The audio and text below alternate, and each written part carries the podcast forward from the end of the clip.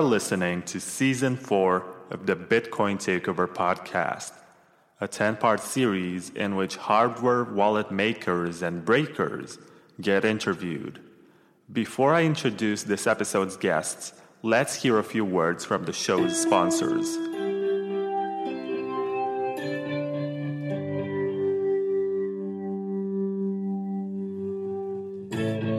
LXMI is a European cryptocurrency exchange whose name is inspired by Lakshmi, the Hindu goddess of wealth, good fortune, and prosperity.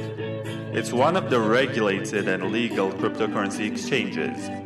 On LXMI, you can buy bitcoins with most fiat currencies, and you can also do trading with top altcoins. They follow the not your keys, not your bitcoins philosophy with their integrated non custodial wallet, which helps you manage your own private keys. So, if you're into trading, then you don't have to worry about having your crypto frozen by whatever political decisions, since you're empowered to hold and move your coins whenever you wish. It's great to have new players like LXMI that respect your financial sovereignty. LXMI is launching in 2020 and for more information, please check out lxmi.io. If you're not into trading, it's recommended to move your coins to a hardware wallet or some other form of cold storage, and in this episode, you're about to find out why. Please keep in mind that this is just an ad for a sponsor of the show. It's not meant to serve as financial advice, and you're responsible to do your own research before buying anything and act according to your own decisions. Embrace your financial sovereignty with agency and precaution. Phemex, Phemex, Phemex, Phemex. P-H-E-M-E-X, Phemex, P-H-E-M-E-X, Phemex. Phemex is a Bitcoin exchange with derivative trading options which focuses on speed, robustness, and maximum uptime. Built by former Morgan Stanley executives, it manages to bring simple and accessible Bitcoin trading. In 2020, Phemex will also add S&P 500 stocks, stock indexes, forex, commodities, and more. Sign up today at phemex.com/bonus and receive a bonus of up to $72.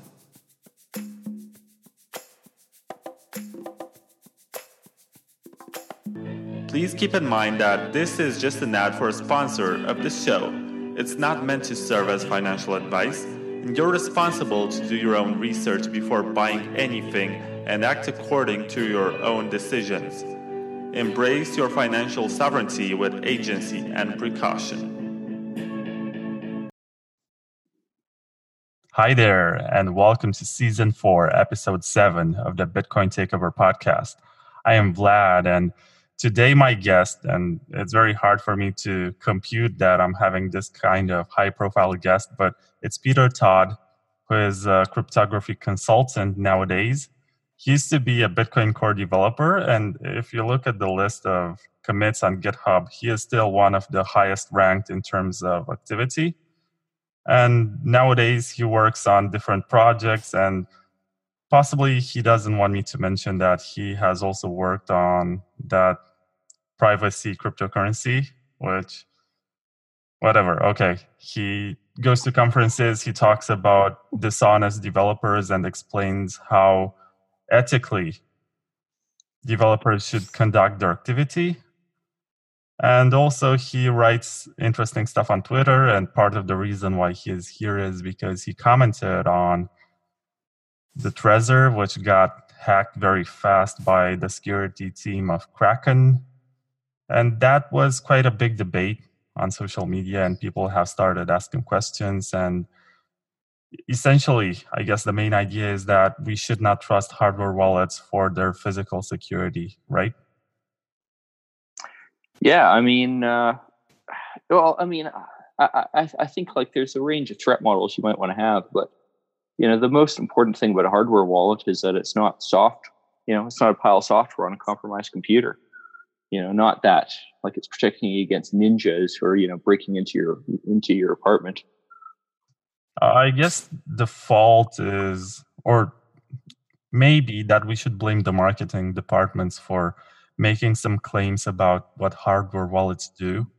And I think one of the examples that comes to mind was one where one executive of a certain company said that you can basically buy one of their devices on eBay and it's still safe. Well, which one? Because uh, I think more than one company comes to mind there. really? the one with the secure chip. Which one? See, I, I think you're thinking of Ledger, but I'm pretty sure they're not the only one who's made silly claims like that. Really? Yeah. I mean, I spoke to Jonas and Douglas of Shift Crypto. They do the Bitbox and they said it's a bad idea. And their perspective on hardware wallets is that they should be like toothbrushes. So you put them into your mouth and you move them back and forth, and uh, your teeth get clean. It depends. that that can be used. They, they can be tasty sometimes. So, see, I, I think the toothbrush brush analogy isn't necessarily so good because sharing your hardware wallet isn't necessarily so bad, but you really want to know where the hell you're buying it. Whereas I'll go buy toothbrushes, but anywhere, probably be fine. Yeah, that's a good point. And one of the biggest criticisms of hardware wallets is that they can be subjected to supply supply chain attacks. Absolutely. Yep. And not just can be. I mean, we have concrete examples of this. Although the way that the um, attacks have gotten public publicity happen is hilariously simple, which is you go and take out the little, uh, you know, seed card that you're supposed to go write down your seed on, and then just go pre-fill it. And that's enough social engineering to go fool people into using that seed. So that worked actually. It's yeah. No, apparently people have fallen for this. I would have expected people to, you know, implant chips and tracking. What, what do you call it? RFID stuff. Well, you know, why bother doing something complex when a simple attack will work? That's a fair point. So, do you personally use any hardware wallets? No, actually, I don't. Um, I mean, I own some, but I don't actually go use them. And uh, you know what I do instead is I just go run regular wallets on. You know, when I like when I need to to securely store a fair amount of Bitcoin, I just go re- run a regular wallet on a computer that I don't use for anything else. Yeah, that's something that a lot of old time Bitcoiners say and hardware wallets were not around until I think 2012, 2013. And yeah, re- relatively recently, at least for uh, if you're an old timer. Yeah, you have been around at least since 2001. And yeah, it's interesting that nowadays owning a hardware wallet is part of becoming a Bitcoiner. They have turned it into some kind of lifestyle. And to some people it's impossible to conceive that you withdraw your coins from an exchange where you buy them on anything else except for a hardware wallet. So my question to you is how were you people dealing with bitcoins in the early days well you know in the early days like people didn't have that much money in bitcoin so you know the, all, all the standards are kind of very different but I, I think the more interesting thing is like well what do you do these days and first and foremost, I'll go point out if you're withdrawing your bitcoins from an exchange, how do you mm. even know that the withdrawal happened? Like, wh- where did you enter in the address to do the withdrawal? You know, you get all kinds of questions about this that can break your security long before it ever gets to the hardware wallet. Similarly, if you do have a hardware wallet, how is it exactly that you verify that there's bitcoins on it? You know, the hardware wallet itself probably doesn't have a full node. No, obviously. Some of them Yeah. allow you to connect to a full node. At which point, well, what security are you really getting over just running that full node on a separate computer by itself? That's also a fair point. You know, like I, I personally on my, you know, on essentially all my um, day-to-day use computers, I run Qubes. So I have, you know, multiple independent virtual machines I can just go and spin up and they're all separated from each other and so on. So it's very easy for me, for instance, to run a Bitcoin node for a wallet and then, you know, have say a step, you know, have that virtual machine say connect to a separate node that can also run as a firewall. You know, there's many options there. Yeah, I mean, if you're able to do it, there's no reason to not do it because you you know exactly what's going on there and you understand security. But what about somebody who has no idea what he's doing or she's doing and maybe just gets a hardware wallet? Do you have any kind of recommendations in regards to what they should be learning? Honestly, like the, the advice I've given, you know, I've like actually given people is just go and get like a an iPhone from, you know, a somewhat reputable source that couldn't go and target you and just install a wallet on it you know, or like get an Android phone, install Wallet on it, and don't use the phone for anything else. I mean, that's actually not that crazy advice, you know. And if I am gonna, uh, you know, tell them to go get a, a hardware wallet, I mean, frankly, I'd probably actually trust Trezor more because they do have a design that is based on you know more off the shelf chips than other people do you know and it's like the problem with something like a ledger is to get all these fancy security chips, you have to go sign NDAs. And then people can't easily reverse engineer your devices and figure out if they're actually doing what they should be doing. You know, you're actually putting much more trust into the manufacturer than you are on something like a Trezor or let alone something like a, you know, a phone. Yeah, but to people who have been holding their coins on Coinbase or Kraken or whatever, sometimes it seems natural that they have to trust somebody and they're going to say, okay, I'm going to trust this company that they will provide the security that they, they provide. And they seem to be also pretty high up uh, in terms of market ranking. I, suppose Ledger is the best seller right now. So well, um, re- remember uh, the, the, the economics of point is the economics of a hardware wallet is that they're selling a device that costs money, which then gives them the ability to go and pay for marketing and you know people to go sit on podcasts and all kinds of things. Like there's just there, you know that's that possible set of solutions is always going to have more support simply because they're the ones with the budget to actually go and you know push their solution. I mean, it's kind of an unfortunate thing with regular wallets on software is that it's actually kind of hard to monetize them. Yeah. Also, I suppose there's a market for the data that gets generated when you're using a hardware wallet which connects to the servers of the company. They're going to know your location, your email address, your IP, and possibly you also connect to their full node and they're going to see all of your generated addresses and transaction history yep. and there's a market yeah that's, data. that's absolutely true although at least with a hardware wallet there is a income stream in the form of the hardware uh, you know other other than that see from that threat model um, a pure software wallet is actually more worrying right because they don't have any other income stream you know, with exceptions like say, um, you know, Blockstream's uh, green, you know, um, green green address slash green bits, where you know that's sort of an add-on service to other things that they're making money off of. But you know, if you're looking at a company whose only thing they're doing is creating a wallet, well, you got to ask, well, where's the money coming from to actually do that? Yeah, I think we should ask this with Electrum, which is one of the most popular wallets well, you, you, know, the Electrum developers, I'm pretty confident is just an open source project, but certainly the Electrum servers that people run, chances are a lot of them are run by Chainalysis companies. You know, and Electrum's like model of having a bunch of sort of servers that you kind of pick at random where you're not, where you don't know who they are actually really worries me. I think you're much better off in a situation like that, actually having very centralized, well known servers. You know, like like this irony of it, like decentralization for privacy doesn't necessarily work because of uh, Sybil attacks. I never really thought about this, but it makes a lot of sense. Just like I spoke with Nopara, who developed Wasabi Wallet, and he told me that Coinbase is actually a very good mixer. Well, depending on your threat model, he's not wrong.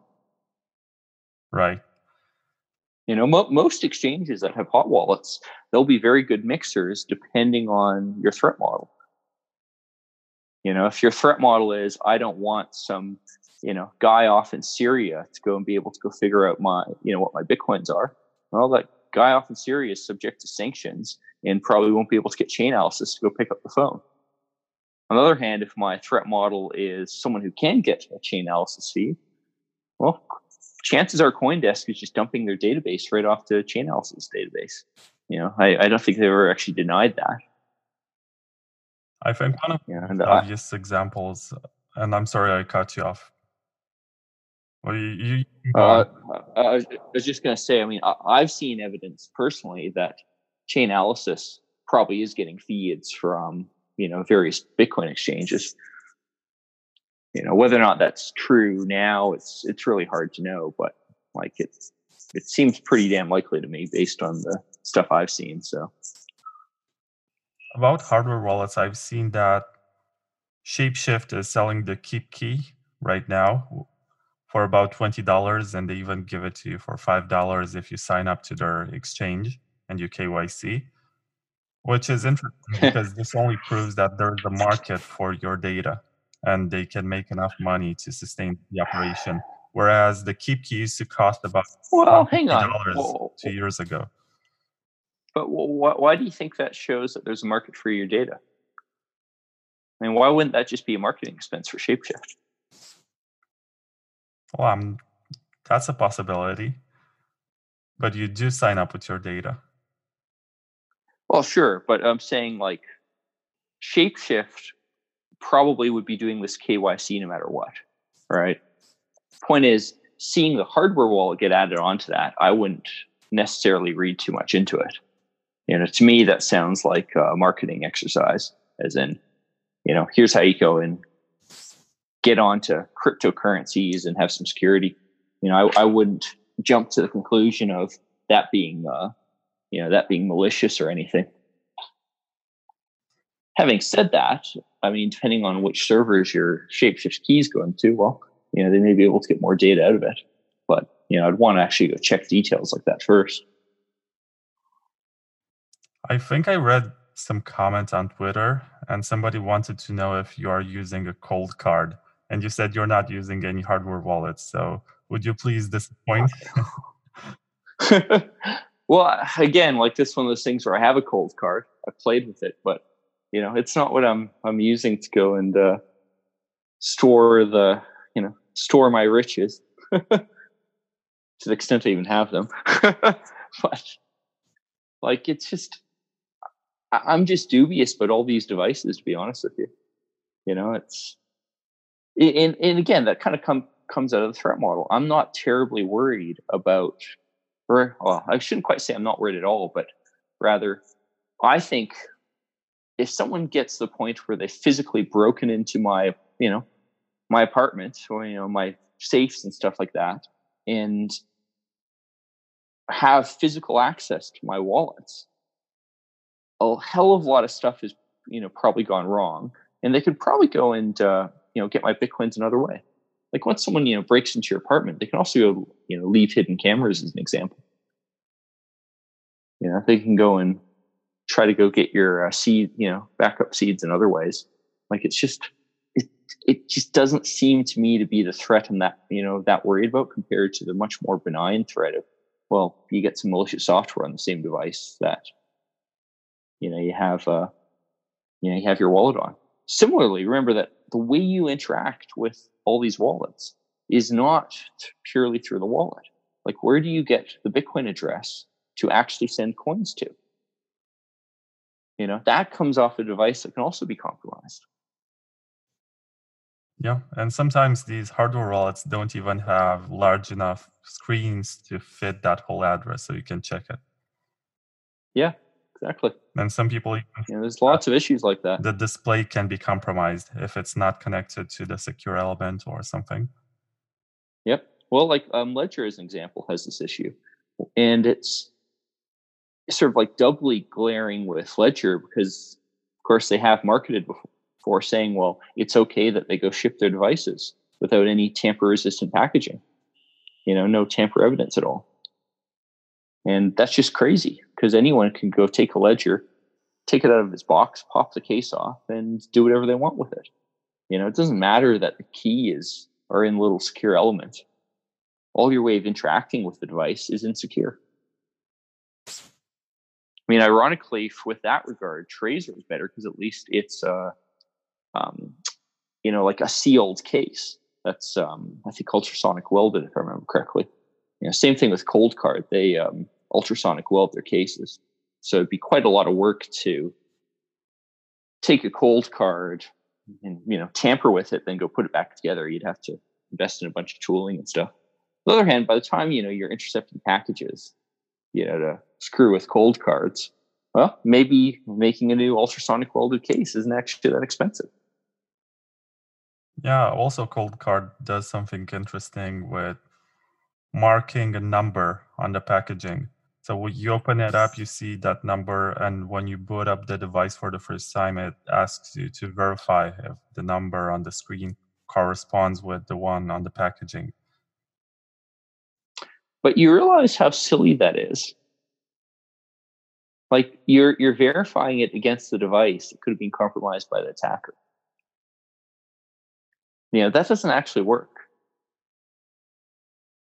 Yeah, possibly. You know, the, the way you would you do that that would actually work is to verify a number against a signature checked by say your computer after you know hooking up to the cold cold Coldcard. But if you're going to have a system that actually works, that needs to be the default users do. Just having people check a number on the packaging to a number on, on the chip is totally meaningless. I've also played with the latest Coldcard, the Mark III, and what's different about it is that it uses PSBT. Oh yeah, yeah. The um, uh, I forget what the acronym stands for again. Partially signed Bitcoin transactions, I think. Yeah, so like that's a multi-sig situation, which does change things. Yeah, I mean it's different in the sense that you can just connect the Coldcard to a power supply and you never connect it to your computer, but you do have to save to back up your data on an SD card and then put your SD card inside the computer. Well, let's be clear, you're connecting it to your computer. You're just doing it through a higher latency way. Yeah. You know, like uh, the thing is the the physical wires connecting it to your computer, they're not the thing I'm worried about know, the thing I'm more worried about is the fact it's communicating to your computer at all. Right? Because the most likely exploit you would get there would be, say, a bug in their transaction parsing code where you can go and say do a buffer overflow on the Coldcard. You know, and saying it's not connected to the computer doesn't like doesn't help that situation at all. You know, I'd be perfectly happy to have a Coldcard with a USB interface yeah, I think the the added security of the SD card isn't that much.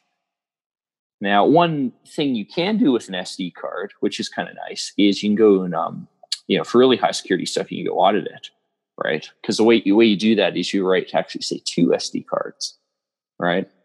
And then you put one aside, use the other one to then do the communication, and now you have a record of what actually went into the device and can go and have some attempt of auditing it.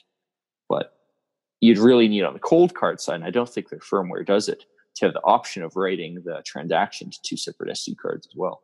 All right. Interesting. And just for the record, PSBT is BIP 174 because I know somebody will try to correct me and I said 157. yeah. I had to look it up. Well, like when I was involved in the Zcash trusted setup, um, there was that same kind of auditing consideration where we wanted to, or, you know, like the, the trusted setup um, scheme was designed to leave an audit trail of all the communication that actually happens with the compute nodes. And that audit trail was done in the form of burnt CD, you know, well, burnt DVDs. Although again, you kind of had the same kind of problem where uh, people think uh, DVDs are um, uh, write once, and they're actually not. Because even if you close out the session, you can still you know, you can still modify the data on them at a low level. So in theory, it didn't actually go meet that requirement. But you know, again, that's that's idea. Leave that audit trail. Yeah, I was about to ask you. You said to you recommend to people to just get a new phone that actually an old one that they can wipe and install some sort of wallet. But if you were to recommend just one hardware wallet, which one would it be? The Trezor? Probably, yeah. Because they're the ones whose overall design and marketing seems like the le- like the least uh, voodoo silliness. Yeah, there's nothing about Trezor that makes me want to correct them. You know, like look at Ledger, where the marketing of you can just go and get this without tamper, you know, resistant packaging is just wrong. Or you know, Coldcard where this like setup, you know, initial number setup thing just doesn't make sense. Whereas Ledger, like, there's nothing like that. I can go point and say, all right, that doesn't make sense. Ledger is a fairly straightforward design, and you know it has its limitations, but I think from what I've seen, it's you know reasonably well understood, and I would trust it in the scenario where I wasn't expecting it to be physically secure, which I think is fine. You know, if you really want, like, if you really want the physical security part of it, use a passphrase with it. Yeah, that that's a fair criticism, and I'm I'm happy yeah. I got you because you are a big critic of the whole concept of hardware wallets, which is awesome. I got so much positive input in regards to how they work. And possibly, I think when I first started doing this whole season, which is going to be 10 episodes just about hardware wallets and cold storage, I thought I would make it easier for people to decide what they want to buy when they get a hardware wallet. But now I think I just made it a lot more difficult. but that's for the better. Well, you know, and I think like what what would make it even more difficult is having more hardware wallets um, support uh, PBST and like also more um, software on the uh, computer side as well. Because multi-sig does change things with this, and it changes what you're actually using it for. Like when all the keys is in one place, you know, it's effectively like that's the security model you're kind of using. Whereas when things are multi-sig, you get much more nuanced control over what exactly your security model is. Also, I'd point out like there's a difference between um, security with the intent of avoiding loss and security with the intent of auditing and you know figuring out how you say lost something. You know, like in corporate environments, for instance, a lot of security is actually about auditing. You accept that someone might go break in, but you're much more concerned about understanding how the break in happens so you can go stop it next time. I've heard some people who say they store private keys on devices like the Ubico, which is a small flash drive which stores any kind of passwords from email to whatever kind of accounts you might be having, and you just put it in your USB. And I think it has some sort of fingerprint scanner, and that's how you authenticate with the device. You mean the YubiKey? YubiKey, yeah. Yeah, that's not that's not where they are. No, the the YubiKey is um, effectively a smart card in a different form factor, and the password thing you're thinking of, I think, is uh, you're you're more well, like first of all, the YubiKey can store a very limited number of passwords, which is sort of an older style authentication mechanism. But the thing that they're better, know, you know, that they're more used for these days is um, like FIDO and U2F, where on the YubiKey, there's an ECC key that then, similar to actually how Bitcoin addresses get derived in hierarchical wallets, um, you do a ECC math to then drive a key for a particular website that then gets used to assign an authentication token. You know, so that acts as a second factor to your login, and you know they're quite useful. I mean, I have one; it's sitting on my keychain right now uh, kick. I actually probably five of them for various reasons, but the, the, the, you know I use one like day to day for login, and I think they they work great. But in the context of Bitcoin, like they don't understand a Bitcoin transaction, so all they're useful for there is auditing. Okay, so they're not friendly with people who are newbies and have no idea of what they're doing.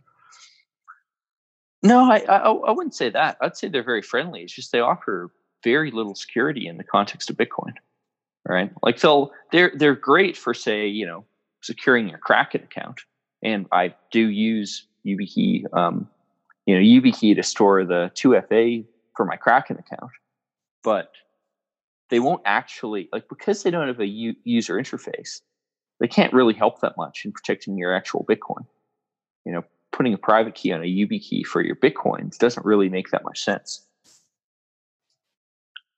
Yeah, I think there was somebody who was actually asking in regards to this idea that any kind of Bitcoins you're holding should be associated with, with a full node.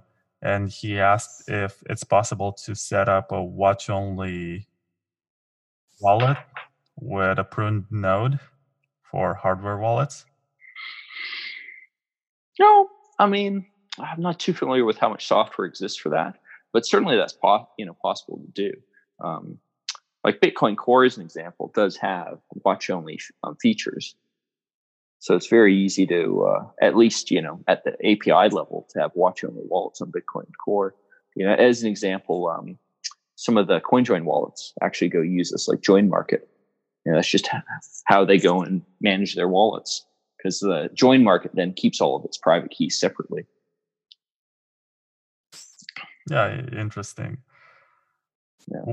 I've also seen exchanges do this too, where um, like in their internal wallet implementation, you know, they'll you know use the watch only wallet by Bitcoin Core, but then do private key management in some totally other way, you know, like maybe an HSM or something. So, what did you say to people who only use Bitcoin Core, which is essentially a hot wallet on a computer that's connected to the internet? Well, I mean, I'm not necessarily that worried about it. Like, it's, pro- you know, the, the thing with Bitcoin Core is there's a ton of people looking at that code base and auditing it, which is one of the big worries I have actually about a lot of uh, hardware wallets, especially, um, you know, non multi sig ones where you got to ask like how many people are actually looking at that code base? You know how many people are reviewing changes to for instance prevent mistakes? You know we've had um, we've had people lose plenty of bitcoins just because their bitcoin wallet screwed up and say sent bitcoins to an you know unspendable address or something like that. You know that might actually be the bigger threat overall. So you know in that regard like bitcoin core doesn't look so bad anymore also again you know it's not that hot of a wallet if you do something like say run two bitcoin core nodes and then have one sort of firewalled by the other. You know similarly run your like if you have a wallet good advice is run your bitcoin core node over tor. So it's very difficult for anyone to actually go target you.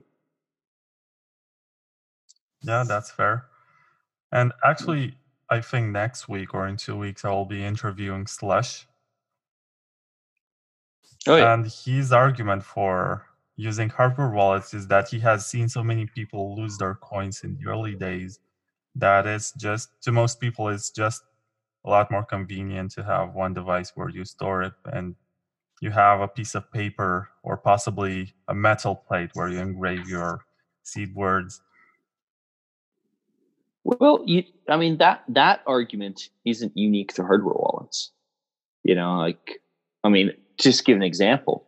Of course, I, I use Eclair with uh, Lightning, and Eclair for the non-Lightning part does have a a seed that you go right down, and that's exactly what I did when I set it up.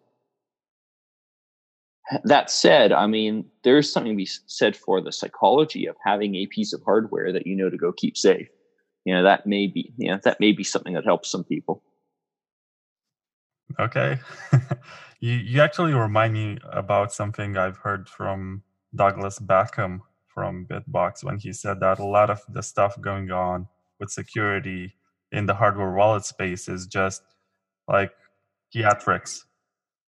They're doing it just to make you feel safe, but in reality, it doesn't make much of a difference. You you know, like I say, the entire hardware wallet industry, it's kind of a weird one because it's a unique way to go make money by creating a wallet. You know, so right there, you're going to have more focus on hardware wallets than is probably actually strictly necessary, just because it's a way to go make money. I mean, it's like the ICO market where everyone wanted to go and create protocols that have tokens. Well, why did they do that? Because that's the only way to make money off creating new to- you know, new protocols. Doesn't necessarily mean it's a good idea. You know, and it's not to say it's never a good idea, but there's certainly going to be more focus on it than is really necessary. Yeah, that's a fair point. But there, are, for example, there are some terrible cold storage solutions. Like, I'm not sure if you heard about the Ballet. Ballet. It's created by Bobby Lee, and it's like it. It has the shape of a credit card, and it basically just a card with a pre-printed private key. And he Oh yeah, just because it's yeah, printed, that's half of it is in China, the other half is printed in the United States. yeah. You're supposed to. No, uh, uh, a particularly bad example that, that I saw was um, I actually saw it at a conference recently where some existing, like you know, high security government printer that would normally be printing, you know, say, you know, paper notes and so on. They decided to get into the Bitcoin business, and of course, they did what they know, which was to go and pre-print private, you know, private keys on high security paper. Like you're basically better off just doing this by hand on your printer at home. But you know, again, like this is driven by what they're able to do, regardless of how much sense it makes security wise. Similarly, um, if you want your really bad version of that, you go to uh, the bitaddress.org, you know, which uh, I don't know if they're still around, but it uh, was a you know just a simple website with some JavaScript allegedly running where you'd go to it and print up private keys. Of course, if anyone goes and hacks into the server, they can do whatever they want with it. Yeah. Oh yeah, I I remember this. You just run your mouse cursor around the screen, and it's generate it generates some. Kind of Well, but uh, and but see, you go you go talk with the mouse cursor bit, and that was probably the most secure part of it. Right? Like you know, moving your mouse cursor around is probably a pretty decent way to go generate keys. That's not actually the issue. The issue is you're downloading source code every time you go to it off some not very secure server. Yeah, that's a fair criticism. I just generated a new key.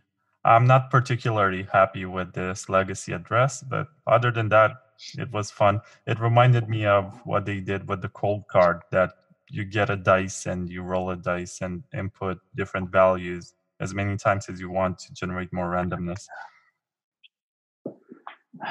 Yeah, I, I don't know. Uh, Randomness generation is another one of those things where there's so so much gimmicky stuff out there. Like in certain cases, for instance, generating them with you know dice and stuff like that can make sense, but only where people are actually auditing like how you know how these systems go work, right?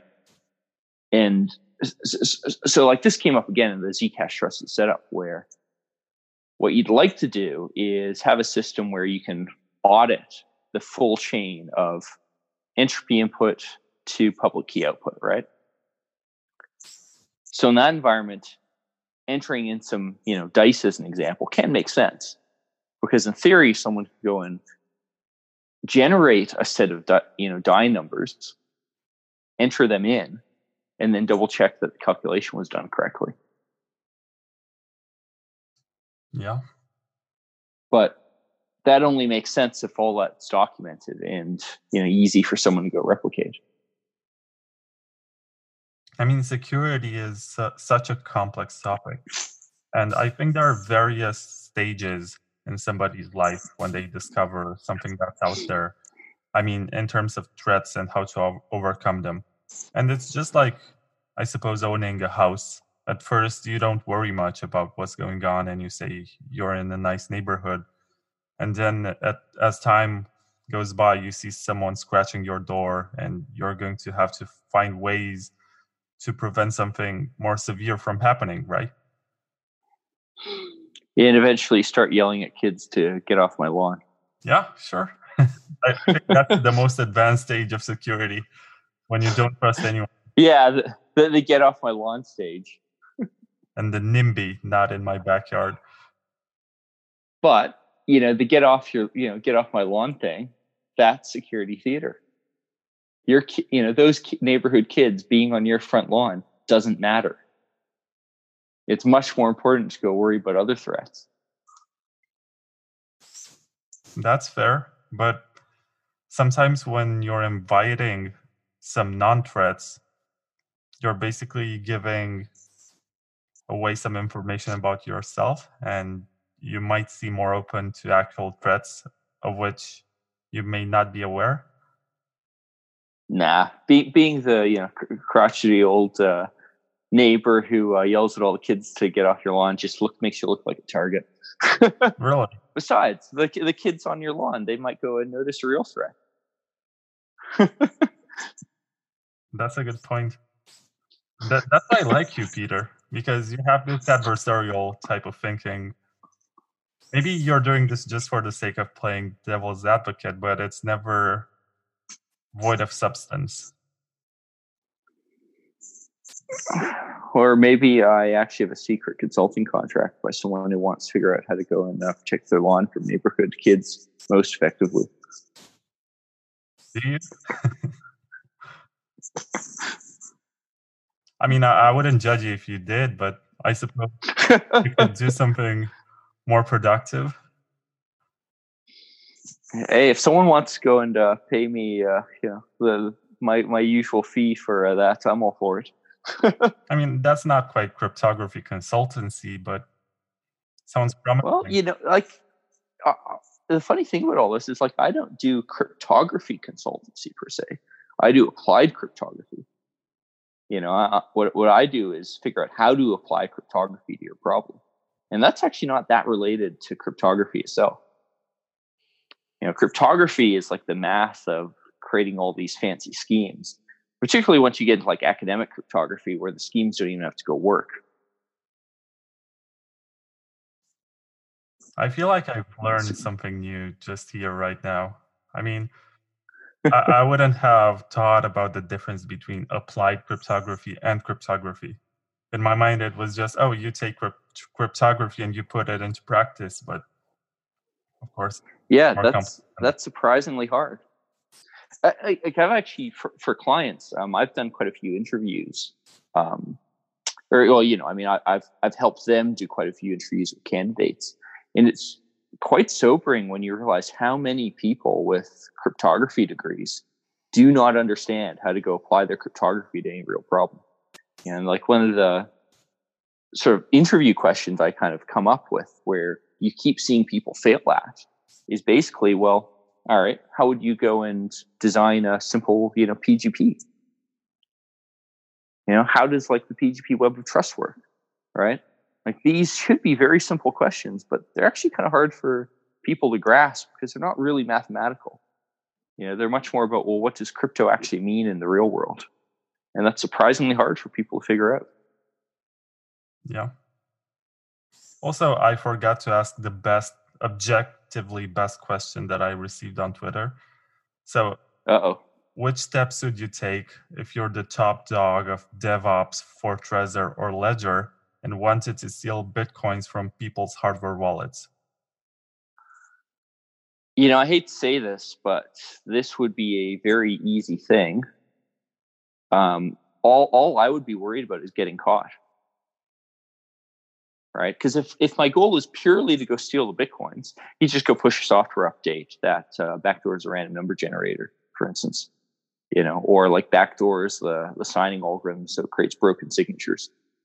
Now the real question is, well, can I do this and not get caught? And that really comes down to how exactly is source code managed at these companies. And I've never actually looked at that into too much detail.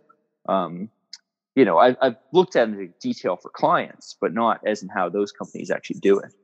And you know, if you wanted to defend against that, you basically have to have individual programmers signing code commits and so on.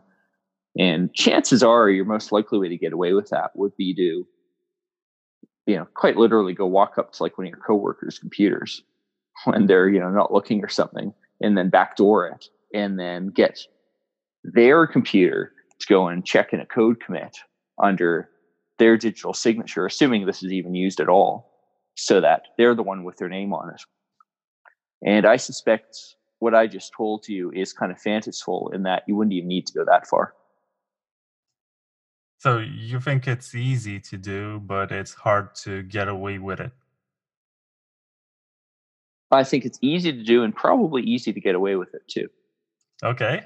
But remember, like we're talking about criminal charges here. So if I was in that position to actually try to do that, I would be quite careful about not, you know, not having my name on the code. But, you know, frankly, like even if my name was on the code that resulted in a big Bitcoin loss, these days you wouldn't necessarily get much liability. Like, you know, your your issue there would be figuring out how to essentially launder the earnings that you got, which probably wouldn't be that hard, you know. Make sure the Bitcoins eventually get back to you over time. You know, and I think what this really says is like source control tends to be really terrible at companies. And I've seen this in my consulting where, you know, to give a somewhat anonymized example, uh, you know, I did some consulting for a company that held a very large amount of Bitcoins for other people. And I realized quite quickly that their Git repos weren't signed and they were hosted on the same infrastructure where the rest of the, you know, system was, which all happened to go defeat their multi-sig scheme. Like this is the sort of thing that happens. And unfortunately, you know, modern software development just isn't up to the task of this.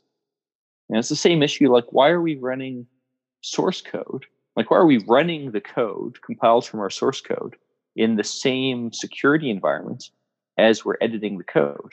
Because the moment you do that, you know, if you if you run like git pull, right, and review a code change and then run that code, if you don't catch a security flaw, someone can go back to your development environment and then commit whatever the hell they want. Like most software developers just don't protect against these, you know, these attacks. I mean, I'll be honest, I don't protect against them that well myself because none of the tooling set up for this. Well, at least I have different virtual machines for different projects. But, you know, most people do a really bad job of this. You know, the last time I felt like this and I recall it was when my parents told me there's no Santa Claus. like, well, f- funny enough, uh, I was the one who figured out that there was no Santa Claus, and I told my parents I thought Santa Claus sounded ridiculous. Apparently, it was like six or seven. Obviously, I was destined to be a security engineer. I mean, I had these moments myself, but they always find they would always find some kind of arguments and say, "Yeah, but you know, there's something magical about this, and you're." and I would give it the benefit of the doubt. You, it's presence. Why? Why would you bother to think too much about it? You get them. I was a very skeptical kid. That's good. I, I didn't believe in magic. I'm happy that you ended up doing this because your insights are actually useful. And one idea that I got while you're explaining how you can basically steal people's bitcoins if you're Trezor or Ledger was that if you have 1 million users, you can roll out an update and just take the equivalent of $1 from each user. And it's very unlikely that they will notice. And it's even more unlikely that they will proceed with some sort of legal charges. No, that's a terrible idea, I think. You're much better off taking everything from one user. Right? Because if, if every if every user loses a little bit of money, that's incredibly suspicious. Right? The common factor is the software. Whereas if one loser, you know, user loses a ton of money, the common factor, well, there isn't one. I mean, maybe the user just screwed up. Yeah, that's also fair. But when you said they can steal the funds of the users, I was thinking they can liquidate all the accounts of all their users. Like if they have a million users and the average user holds about say $200 of Bitcoin, they can just take everything and just run away. But but but again, like from a point of view of getting away with it, you're much better off if the number of victims is small and they lose everything. You know, they may be very they may be very pissed off, but it'll be harder for them, you know, depending on how you go pull it pull off the attack to actually notice anything's wrong. You know, your ideal situation is to luck out and get one user with a ton of money on their device who isn't very technically savvy. Yeah, that, that's kind of scary now that I think about it. Yep. And there is a lot of trust that we put into these developers. Well, like, first of all, who's checking that the source code actually matches the binaries that wind up on these devices? Indeed, and some of them, like, how can you even check that? You know, because of because these devices are on secured hardware, there's no easy way to even dump the firmware on a lot of them. Right? Like secure chips are not designed to let you just hook up a programmer and dump the firmware. That's that's not the goal usually, which unfortunately is exactly the opposite of what you actually want for real security. So, what do you think about using Bluetooth on certain hardware wallets? They claim it. I mean, Bluetooth isn't inherently bad. Like the, the real issue there is that chances are you'll have a Bluetooth implementation that's very complex and running on the same, you know, same environment, like same CPU, you know, same microcontroller as example, as your wallet code. And if your Bluetooth implementation came from the microprocessor vendor, which it probably did, it's not going to be very secure. On the other hand, if you like say have a separate microcontroller that then communicates to the real one over like a you know, simple serial interface, that's not so bad. Yeah, that's fair. But over, yeah, but like overall, if I was really if I really wanted the most secure hardware wallet, I would probably um, put a RS-232 interface on it, right? Because RS-232 is so simple that anyone can go get dump a full log of what's happening over that device. And this is actually easy to do because um, USB to RS-232 adapters are easy to get. So I had to look up RS-232. I know what this is, so I've seen it before. I haven't used it much. Isn't it kind of Yeah. It's fast enough. It's a very, very, very old interface, but it's simple. It works. I mean, I, I used to use it all the time when I was doing uh, microprocessor development. You know, like I used to do electronics, and uh, RS-232 is just kind of the standard. So is it faster than USB, or why would anyone use it? It's uh, it can be faster than USB one, but basically any modern USB is far slower. On the other hand, hardware wallets don't need much speed, right? Like the amount of data that they're passing from the wallet itself to the computer is minuscule, so it doesn't matter. As for why you'd use it, because it's dead simple and very easy to go audit. Like you can literally buy RS-232 adapters that have three ports on them, you know, input, output, and then tap. And then the tap electrically is totally isolated from everything else, you know, that it can't communicate, but gets you a full dump of everything that goes on. You know, that's great. Like, that's exactly what you want for auditing. Yeah, I feel like we should be having a larger discussion about this type of security, as there are some people who recommend you, even when you're running, for example, Bitcoin Core on a computer that never gets connected to the internet, and they keep their private keys there. And they also use Faraday cages because they They also what? they, they also use Faraday cages. They I mean, away all of the connection ports, anything that can be compromised. if they're running Bitcoin Core, and it's not ever connected to the internet, what the heck are they actually doing? Like you need somehow to get blocks into your Bitcoin core, you know, to actually do something useful. So, you know, you, you I, you'd want to look at the details of a setup like that, see if it actually made any sense. Uh, I think I put it the wrong way. So the whole idea is to just store your keys on cold storage on a device that is connected to the internet. Yeah, but remember, keys themselves are not enough to actually verify a Bitcoin transaction. You know, you need to go and use those keys to verify transactions and sign transactions. Yep. Like, it's you, you, you will need to communicate to the internet somehow. You know, you can go do it in better and worse ways, such as say, you know, very auditable communication, like we did in the Zcash trusted setup, or potential like RS two thirty two. But yeah, you know, like the point is, I think setups like that, where you're starting to use extreme measures like Faraday cages, very rarely are those measures the low hanging fruit. Now, in some cases, you know, they could be in theory, like again, the Zcash trusted setup, if they had botched the software,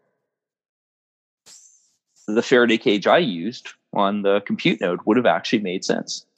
Unfortunately, it wasn't because, as usual, it was actually software that was a low hanging fruit, and you know they botched that software. If you were to make a list of advice that you give to Bitcoiners, what would that include? To only use, for example, cables for internet connection and not Wi-Fi and wired keyboards and stuff like that?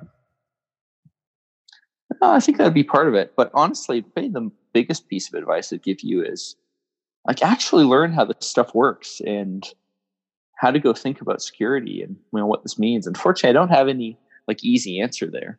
But that like understanding that may actually be the most important thing people do. And the, maybe the most important part of that type of security is really like how to think about threats. You know, what what could the attacks be? I mean, can you go draw a diagram, for instance, of what attacks could happen on your wallet? Like, what are the scenarios? That that's probably the most important bit of advice. You know, canned things like you know don't use Wi-Fi or you know only use cables or whatever. I don't know that's as important as just understanding what your threats actually are and what you're trying to prevent. Actually, yeah, because usually we get security advice, but we have no idea what they are for. And we don't associate yep. any practical use case with them. We are being told, yep. don't, don't do that, and we will take it for granted. Yeah. And this doesn't just happen with private keys, it's just all over. Yeah. Well, you know, security is a lemon market. Like most people buying security in the various forms you can get it have no way of verifying that they're actually getting what they paid for. That's a mind blower. So when you buy pretty much anything that pretends to be secure, you have to trust somebody that they're being honest to you. Well, you know, it's uh, it's anti-tiger rock. This this rock uh, protects you against tigers. Look, there's no tigers around. Even when you buy a lock, right, you have to trust the locksmith. Have you ever looked at YouTube's lock picking section? No.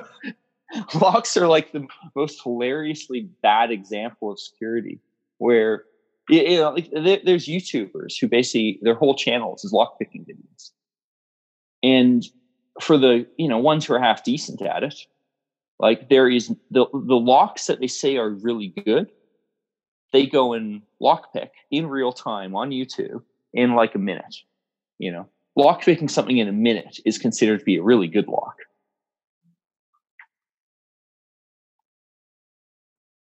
Oh man. You know, fortunately, like we can do better with computer security, fortunately, but yeah, no, locks have, have a particularly bad example of this. So, how should one store their keys? Is multi-sig a good idea? if you actually use it. But you know, uh, again, like my sort of canned advice to people is, yeah, just set up another computing device of some kind, stick wallet on, don't use it for anything else. And, you know, think about like what, like where you're getting your payments info from, right? Because if you, you know, if you have, like if you log into Kraken, right, on a compromised computer, that computer has full control over everything you're going to do there. And for instance, it can go and rewrite the addresses that you see on screen. So when you send your, you know, ten thousand dollars worth of Bitcoin to, you know, maybe go buy a new jacuzzi or something, like that address may not be the one you think it is. So is not good asks you, how should he secure his private key apart from writing it down or memorizing it? And is memorizing your private key a good idea at all? People are terrible at memorization. if, if you actually try memorizing it, there's a decent chance you'll find out that you're actually not good enough to do it. You know, like, people can memorize like 128 bit keys, but only if they actually practice it. And most people aren't going to do that. I'd suggest writing it down and keeping that piece of paper somewhere safe. I suppose one side of security is to protect yourself from your own mistakes, right? Well, like you, you got to look at security holistically, right? It's not just about attackers; it's also about mistakes. So you can compromise your whole setup yourself if you're not able to replicate the security model. Well, yeah. I mean, quite simply, if you if you do such a good job at protecting your private keys that you lose them, what was the point? I also like to think that in the situation where, God forbid, you get tortured and you have the private key memorized, I mean, it's kind of easy to extract. Even though I'm not sure you should be risking your life or money. Well, you know, again, like that gets to threat modeling. If that's the type of threat you have, chances are your bitcoins aren't actually the thing you should be worried about. Of course, the flip side of that is if that's the kind of threat you have in your, you know, in your area, there may be no way to protect yourself, right? Because if you go give up your keys, how do they know that you gave up the full set? I mean, this is why like uh, key disclosure laws in general are just so insane. Because the way crypto works is that you can't prove that you gave up, you know, keys to things. Yeah. I mean, when when you give away a key to your car, I guess you can prove that there is no other, one way or the other. But in terms of cryptography, well, but point is, you can only do that because a car is a physical thing that is limited number. Right? When you're talking about giving up decryption keys for data, because encrypted data is random stuff, you know, there's no good way to go prove it. And the second part, like the second part that really makes it ugly uh, with like key disclosure laws is it's so easy for cops to go and just plant, you know, encrypted hard drives in your, you know, say in your apartment. I mean, it's effectively the equivalent of like planting drugs. And, you know, you just get encrypted hard drive full of random data, stick it off in your apartment and say, well, why, why don't you do, decrypt that? We found it in your apartment. Or, you know, what's the key for it? Of course, you don't know. And then you wind up in jail for it. You know, it's just one of these very, very obvious threats. And when you can get S, you know, micro SD cards like the size of your thumbnail that have capacities of, you know, half a terabyte, like it's just so trivial for a cop to just, you know, stick a micro SD card in their pocket and then go drop it on a, you know, on a scene. Like it's just something that you cannot have in a free society because it's too easy to abuse it. And we can't trust the police. You know, we know that they go plant drugs on people. They've been caught on their, uh, you know, on their own um, police cams. You know, and every time you see, you know, find a case like that, remember there's probably another hundred that didn't get caught. You know, it's just a very ugly thing. But I think the Bitcoin relevance of that is if that is the type of threat you're worried about, there may be nothing you can go do. Yeah, speaking of drugs, Caro Zagoras wants to know if you like weed. Well, I like being able to get into the U.S., so uh, no comment. Yeah, that, that's the best way of replying to that. Well, like remember, even now, even though it's legalized, if you admit to ever using weed, you can get banned from the US for life. Really? Yeah. Yeah, in Canada, it's completely legal. I can order, like, I can literally go to an Ontario government website and order weed with my credit card. Yet, if the US finds out, I can get banned from life. And especially crazy but that is, well, remember, when I order it with my credit card, that information goes through a US server. The Ontario government really should be accepting Bitcoin for this. Yeah. I, I suppose that's one of the use cases that was initially very popular for Bitcoin. There might be a return there. Probably still is, really. You know, maybe not. I mean, the, the numbers I've heard, which, you know, I just take a grain of salt, is probably like 1% of Bitcoin transactions are related to drug sales, you know, like 0.5%. That's the kind of numbers uh, Chainalysis throws around. Which isn't that bad, right? I mean, with cash, I can maybe it's not one percent. Hang on, when you say what that that bad, like what would be bad? What's wrong with people getting uh, drugs that they want to?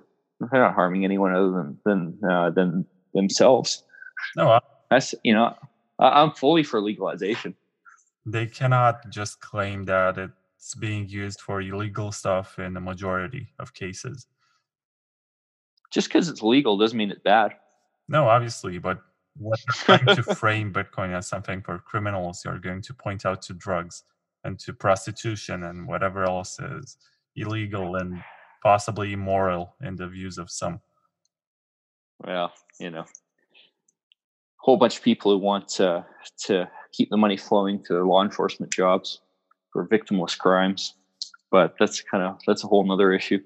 Yeah, I feel like we should go back to Bitcoin for a moment because American HODL, and I'm not sure if you know his meme, but he recommends people to hold or hodl 6.15 BTC. And he has That's a that's a very specific number. Yeah, and it's tied to the size of his dick, apparently. You know, I can assure you it isn't because the units don't match up.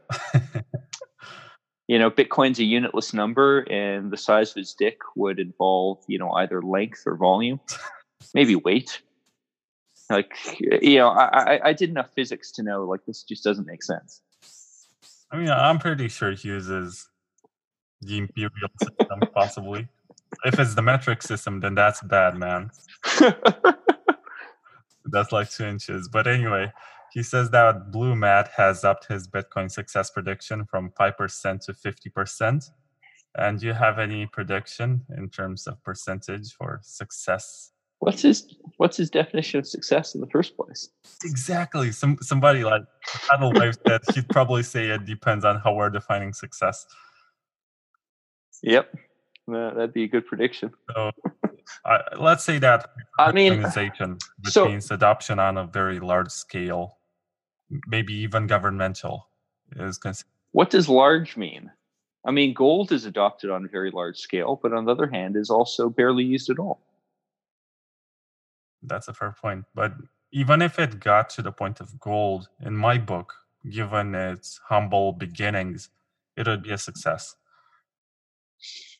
Well, I, like a point I always like to make is Bitcoin can be an incredible success just by forcing, you know, the rest of the world to do better things. Like if Bitcoin forces PayPal to have more reasonable policies, Bitcoin's a success, even if it doesn't actually get used that much. That's also a good point. You know, I mean, that, and that's really more my, my definition of success. And at the same time, I also like to point out how in the long run, everything goes back to zero. You know, one day Bitcoin will go to zero. You know, it will eventually fail like everything else. Yeah. in the, in the really long run, one day the last uh, copy of the Bitcoin blockchain will get deleted. That's a grim thought, and that's a very, very, very unpopular opinion. like, Well, you, You know, it, it's just reality. Like all, all- all these things are temporary. Now, I think where I would say Bitcoin is is a success is I couldn't tell you whether it's the US dollar that will fail first or Bitcoin. You know, I I I don't have a sense for what the probabilities of, of those two are, and I think either one could happen. You know, whereas if you'd asked me that maybe at the very beginning, I'd be more dubious. But certainly at this point, like it's totally plausible Bitcoin could outlast the US dollar.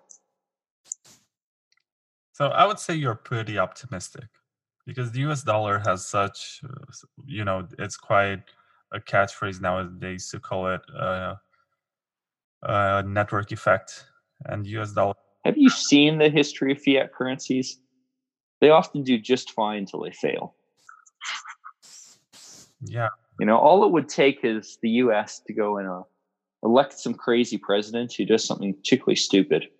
So far, Trump isn't that, you know, isn't sufficiently crazy and stupid enough to get the US into that situation. But like that, that's the kind of thing that can go happen. You know, if, if you'd ask people like what, 15 years ago, um, how well Venezuela was doing, they'd probably say just great. Look at all this oil money. Yeah, but Venezuela does not hold the reserve currency of the world. Well, it's, you know, it changes the probabilities, but that can change. Lots of people predicting like China's, um, you know, uh, currency will become the reserve currency. Equally, people who would have said, "Oh yeah, China's going to do well," I mean, that may also be false. Like it's just, it's not that predictable. But I think what we can say is it's certainly plausible for Bitcoin to outlast these. But even if it does, I mean, eventually it's still going to fail. Just take enough time.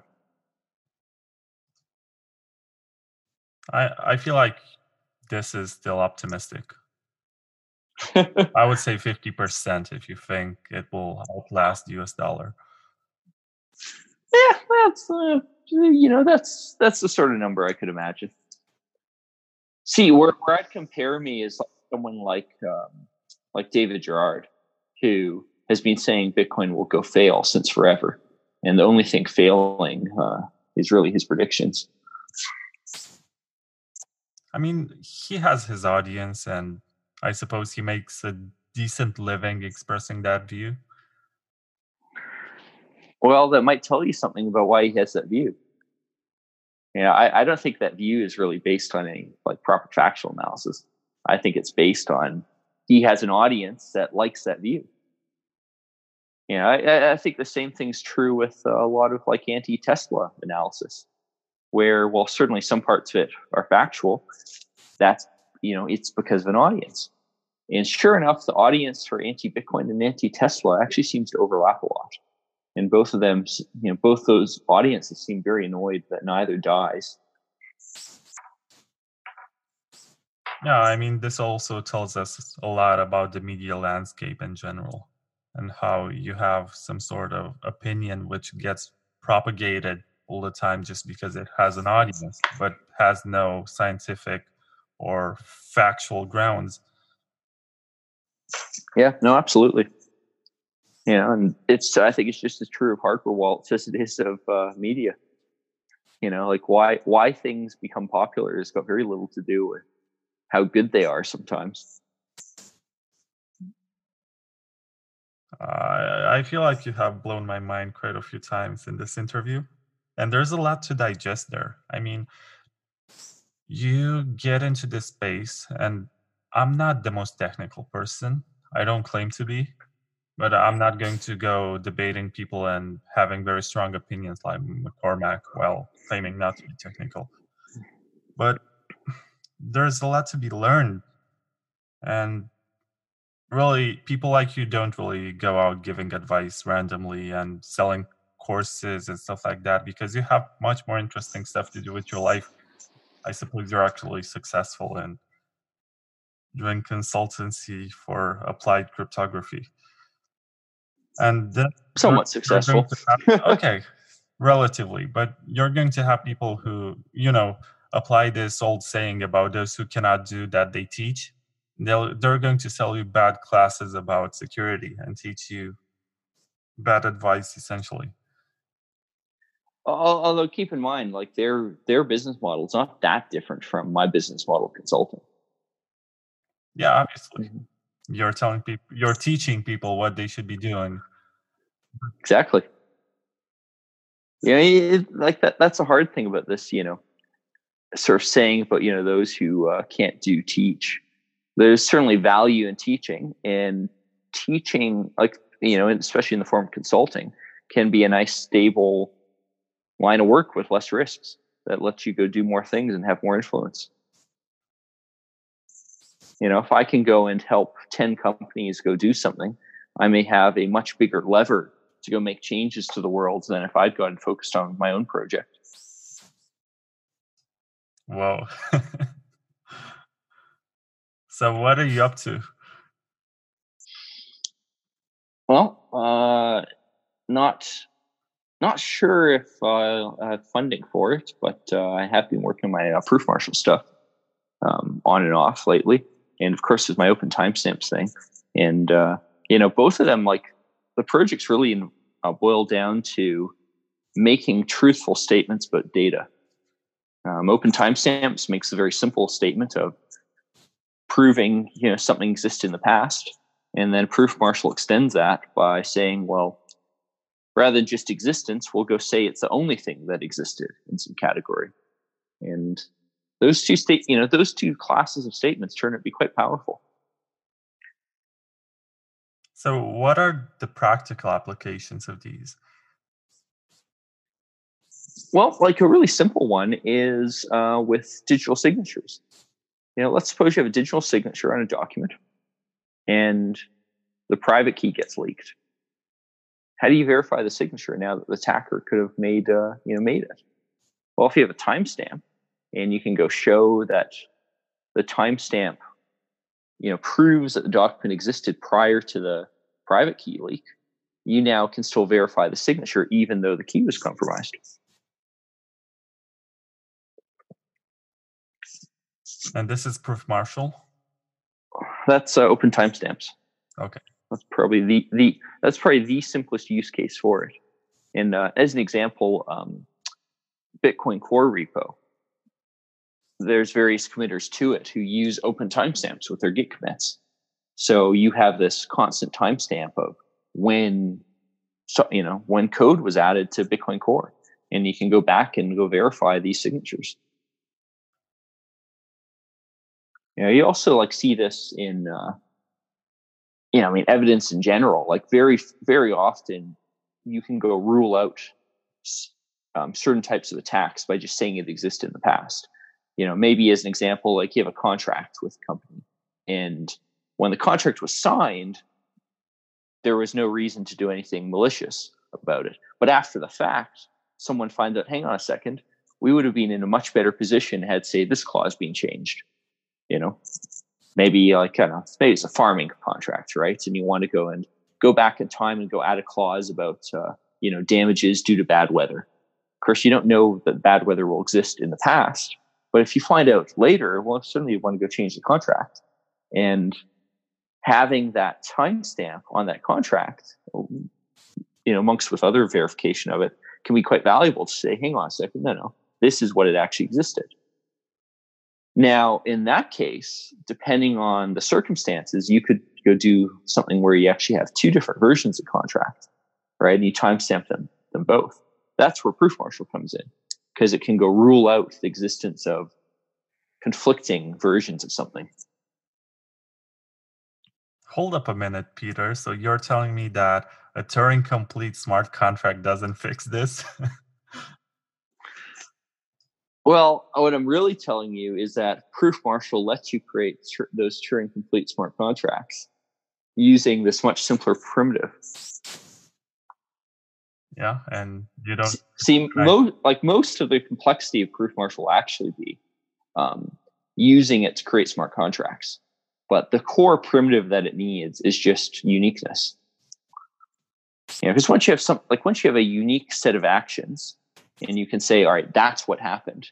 You can always run a program on those actions and then come to a conclusion about what your current state is.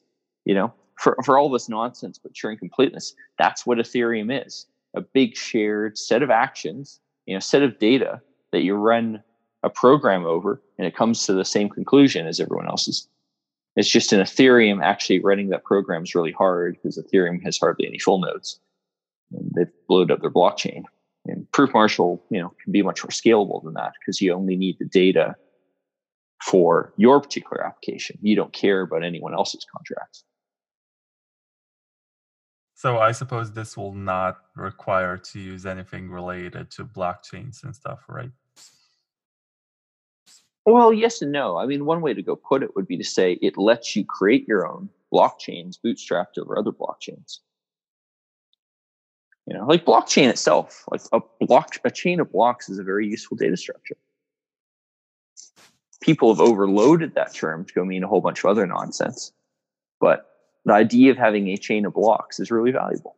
And you know, my goal with Proof Marshal is in part to make it really easy to make chains of blocks when they make sense. You know, maybe you need an audit log for something. A chain of blocks would be very useful. And if you can make that chain of blocks be unique by tying it back to say something like Bitcoin, you know, using something I call a single use seal, then that's very valuable. But to get there, you need a whole bunch of infrastructure. You know, you need a whole bunch of software to write and so on. So it's it's a much harder thing to implement than say open timestamps, where you know timestamp proof is very simple by comparison. I can see that you have been working on this for at least four months, and you uh, longer than uh, longer than I can admit without being a little embarrassed. I mean, I think I came up with the name Proof Marshal like what three years ago. So, yeah, it's been it's taken a while. Are you looking for anyone to help you code this or for any kind of review? Sure. I mean, hell, it's up on GitHub.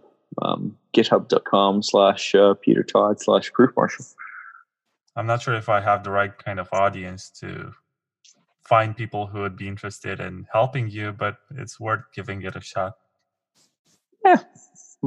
Let them know what the URL is anyway. Anyway, it's really interesting that you're working on this and you're not really stuck into, you know, the mainstream conversation about Bitcoin nowadays. You're thinking outside of that box, and that's useful in itself. Well, you know, I think particularly like this sort of reflexive, you know, Bitcoin not blockchain thing that a lot of people have.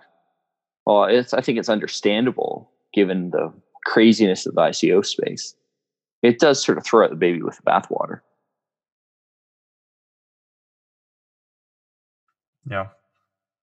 Some people would argue that you your talents would better be used in Bitcoin Core. But well, I mean, criticize you for stuff like RBF and the idea that Bitcoin should have inflation and stuff like that you know unpopular opinions that you expressed well I, I, think the inflation one's kind of funny because yeah I, I, I, would say quite you know i would say quite concretely that satoshi made a mistake there on the other hand the difference between zero inflation and like a fixed like you know 0.5% or something isn't very big it's after all the current bitcoin inflation rate um, after the halving it'll be what 2% or something you know, obviously having inflation isn't deadly to Bitcoin. But pr- probably the really funny one is just the RBF nonsense. Like p- people forget that the, type of RBF that actually got implemented in Bitcoin Core is not the type I wanted. Okay, can you elaborate? Well, you know, I argued for quite a long time, I mean, many, many years, that replaced by fees should just be, well, you know, nodes accept whatever is a higher fee transaction. End of story. What actually got implemented is an opt-in thing. So the previous, you know, zero conf behavior of, well, there's this sort of vaguely slightly secure thing that doesn't actually work. This does exist. And you always were able to create transactions that could be double spent. You know, like you, you just do this by broadcasting a transaction with a low fee followed by a high fee. and enough nodes will reject the low fee one and ignore it, that the high fee one will probably get mined. You know, I've got a blog post actually on this where I tested this prior to um, opt-in RBF getting widely implemented. Like, and on top of that, at least when I tested that, wallets were so bad at handling double spends that that often, for instance, not even recognize a double spend after it had been mined. You know, this this business about oh, I screwed up ZeroConf or something, like it just completely ignored reality of just how bad wallets actually were. Now, I think like where that really came from is just people who are lying to each other about what Bitcoin's good for. I think that also happened in what year was it? 2014, 2015? Yeah, I think that's about the right time period. And people were still stuck. I, I, I mean, some people were still thinking of Bitcoin as a cheap way of transacting, and they are the same kind of people who moved on to Bitcoin Cash afterwards. Which, if anyone actually used it, would be an expensive way of transacting. Exactly. You know, like the irony is, like nobody uses Bitcoin Cash. You know, anyone with a shred of common sense or like technical chops would understand that Bitcoin Cash and like Bitcoin, you know, BSV models don't make sense. You know, it's just it. Bitcoin so obviously doesn't scale. Yeah, I think the problem we had in the Bitcoin space and the wider cryptocurrency space is making things that actually work is hard, and it's quite a bit harder to make them profitable by selling tokens. You know, it's much easier to sell a token when you have this unscalable shared consensus model. Selling a token for Lightning is kind of hard. Like it is hard to imagine Lightning with a made up token attached. You know, other than of course like Bitcoin itself, but you can't bolt on another token to Lightning and have it make sense. So if you want to be a scammer and just make a bunch of money with an ICO, the type of architectures that work don't make sense for you and you're not going to push them. You know, Proofmarshal is an example. It's completely unimaginable how the hell I would add a token to it. Open timestamps, same thing. How would I add a token to open timestamps? It makes no sense. Of course, Tierion did try to go do that, and Tierion's a you know it was marketed as a scam. End of story. That's a very direct opinion. Some people. Well, I, I, I wrote a blog post on this. Like Tierion's Tierion's marketing was a scam. They lied about what Tierion could actually go do. You know, this unfortunately is just a very, very clear cut thing. And it's funny too, because the way they lied about it even went a little beyond the minimum they needed. Uh, you know, like one of the key things being they compared it to open timestamps and saying they had lower latency than open timestamps. They didn't need to do this for the purpose of selling an ICO token. But I think part of this is once you know you're in a mode where you're going to lie about the nece- you know the necessity of your tokens you're also might as well go lie about the performance of uh, your system i didn't know about this but it makes a lot of sense and vitalik yeah. this is how you I, get 25 million i know you were friends with him or something because he's also from canada and for a while I wouldn't say I was ever friends with him. Okay. okay. I mean, I, I, I met him quite early on, but I, I never really liked the guy. He always seemed dubious to me. Okay. You know, like he, he, he always gave the impression of being dishonest. I mean, it's very hard to get clear signals from him because he's so awkward. Well, I think that's actually a put on thing to try to distract people from you know, the times he's marketed Ethereum with lies as an example. You know, like they keep on having to go pivot to new variants of Ethereum precisely because they're never able to admit, well, yeah, Ethereum doesn't scale and we don't know how to make it scale. You know, like that's just not how it was advertised in the beginning. And that was a lie. They knew damn well that it didn't scale and they had no, you know, no path forward for that. But like, this is how you go and sell ICO tokens. Yep. You know, like like look this way: when you're committing securities fraud, and the SEC could throw you in jail for it, lying about like the details of how your system works. That's a really technical thing that not many people understand. You might as well do that too. You know the additional bit isn't going to get you much more trouble than you're already risking. Yeah, that that's why I don't think we can replicate Bitcoin at this point. well yeah like it, it's it's not good for society if bitcoin gets replicated a ton of times you know you only needed to create one made up token out of thin air to do what bitcoin needs to do. You know there's some minor things that i i would want to go see change but you know my, my big one is i think bitcoin should have a small bit of inflation and the difference between like my argument only becomes relevant in maybe another 20 years anyway so it doesn't really matter that much right now. Yeah, it's going to be interesting to see how the security is going to be maintained, right? Sometimes I think that mining will no longer be profitable at some point, and the development of ASICs is going to stagnate. And people will do it because it's a hot. well it's it, hang on it's okay if the development of asics stagnates that's probably a good thing for us the the issue is really like a tax based on there not being enough money going into mining all right and keep in mind mining can like if mining isn't very profitable that's okay too right? All that matters is is there enough money being spent on proof of work for bitcoin to be secure? And in a system where your you know your inflation reward eventually goes down to zero you're now relying on transaction fees and there's just no reason you know there aren't good reasons to think they actually will work out.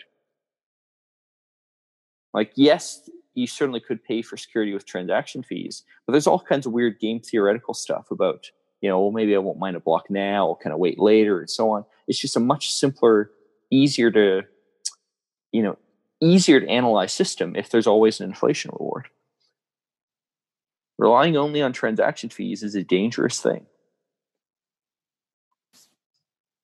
I guess we're going to have this debate, as you said, 20 years from now. But do you think that at some point mining will be much more decentralized if adoption grows? So, for example, everybody. Uh, sometimes I think there will be a return to that initial one CPU, one vote model, and people will just run a mining rig on their regular computers. And we, why because at some point, what is their incentive okay, that's a good point. But what is people's incentive to run a node? So why don't they also run a mining node on the same computer? their incentive to run a node is if they don't run a node they can go be attacked by the person who they go trust to run a node for them you know that's a very simple clear cut thing and if you make running a node to be cheap enough then it makes sense to go and do that rather than risk that attack yeah like that's what it comes down to a lot of people don't run nodes and they risk that attack. Running a node and you you know and actually using it. Because keep in mind just running a node isn't enough. You you know run a node off in a corner of your apartment but don't actually use it you might as well not be running a node. But if you run a node and use it for your wallet then you're protecting yourself against attack. Whereas mining doesn't really protect yourself against attack. It just uses up energy to I don't know, maybe create a block like once in a while there's no direct benefit to you other than the profitability of it now, maybe if you need the the waste heat, then it could make sense. But you know, the question there is, do you need the waste heat, and is the equipment to do mining cheap enough to make that you know make that a good economic argument?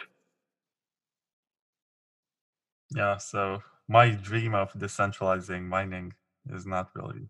Well, but mi- mining will always wind up being fairly decentralized because cheap power is inherently relatively decentralized. Right? Like mining is a race to the bottom, and the cheapest power is available in relatively small amounts spread around the world. That's just that's just the nature of cheap opportunities for power. And part of cheap means also being able to get rid of the waste heat and you know do something useful for it. That's that inherently doesn't um, lend well to centralization. You know, it's much cheaper to get ri- rid of a megawatt of heat than 100 megawatts of heat. Because a megawatt of heat, you first of all, you probably go do something useful with it. You know, if it's only maybe warm a greenhouse or something. And secondly, like just basic physics, it is easier to get rid of a small amount of heat than a large amount. Similarly, getting a megawatt of cheap electricity, that's going to be easier than getting 100 megawatts of cheap electricity, all, all things being equal. Because if 100 watts of cheap make, electricity existed, someone will go use it for something else. Okay. Like, like this is why Bitcoin mining tends to be done in weird locations with somewhat stranded uh, hydro resources, particularly um, stranded in like regulatory sense, right? Where you know there's rules for like what you can go use power for, who could you know where you can go connect things, and oh, you know there's a few megawatts there for some hydro plant that really should have never been built in the first place. Well, how do you use it? You go stick a mining rig next to it. You know, China d- did happen to have a ton of that because China's communist, you know, central planning in geography meant there's a whole ton of hydropower in all kinds of weird locations that didn't really make much sense. And you know, you're seeing some of that uh, happen again in other places. You know, you're also seeing things like um, doing Bitcoin mining with uh, flared, you know, gas from uh, oil rigs and so on. So where do you see Bitcoin in more than 20 years? Let's say, do you believe it will still be around in 30, 40 years?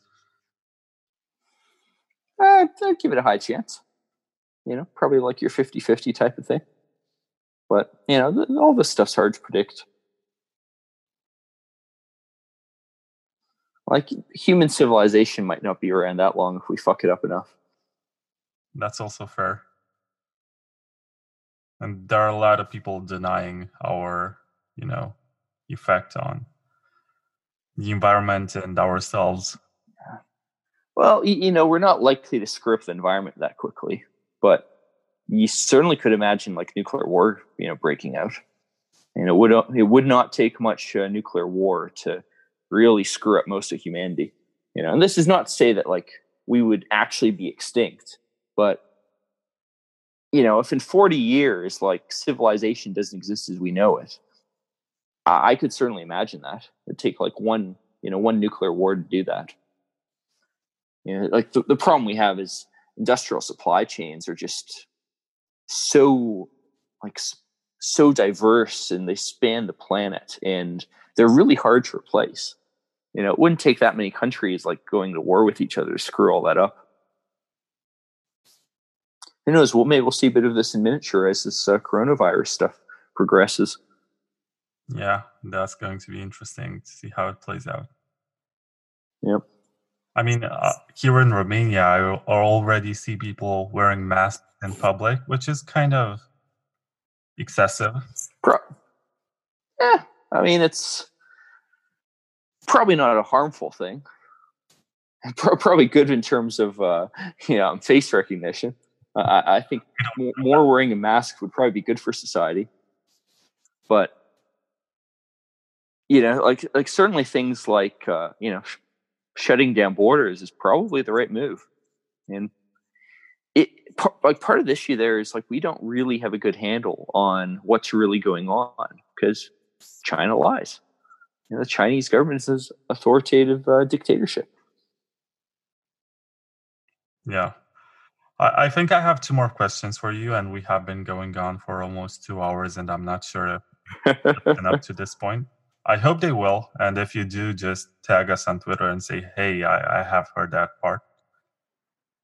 and one of the questions that come to mind when you talk to somebody who has been around for such a long time, and obviously you're a talented person in security and coding, and why are you not Satoshi?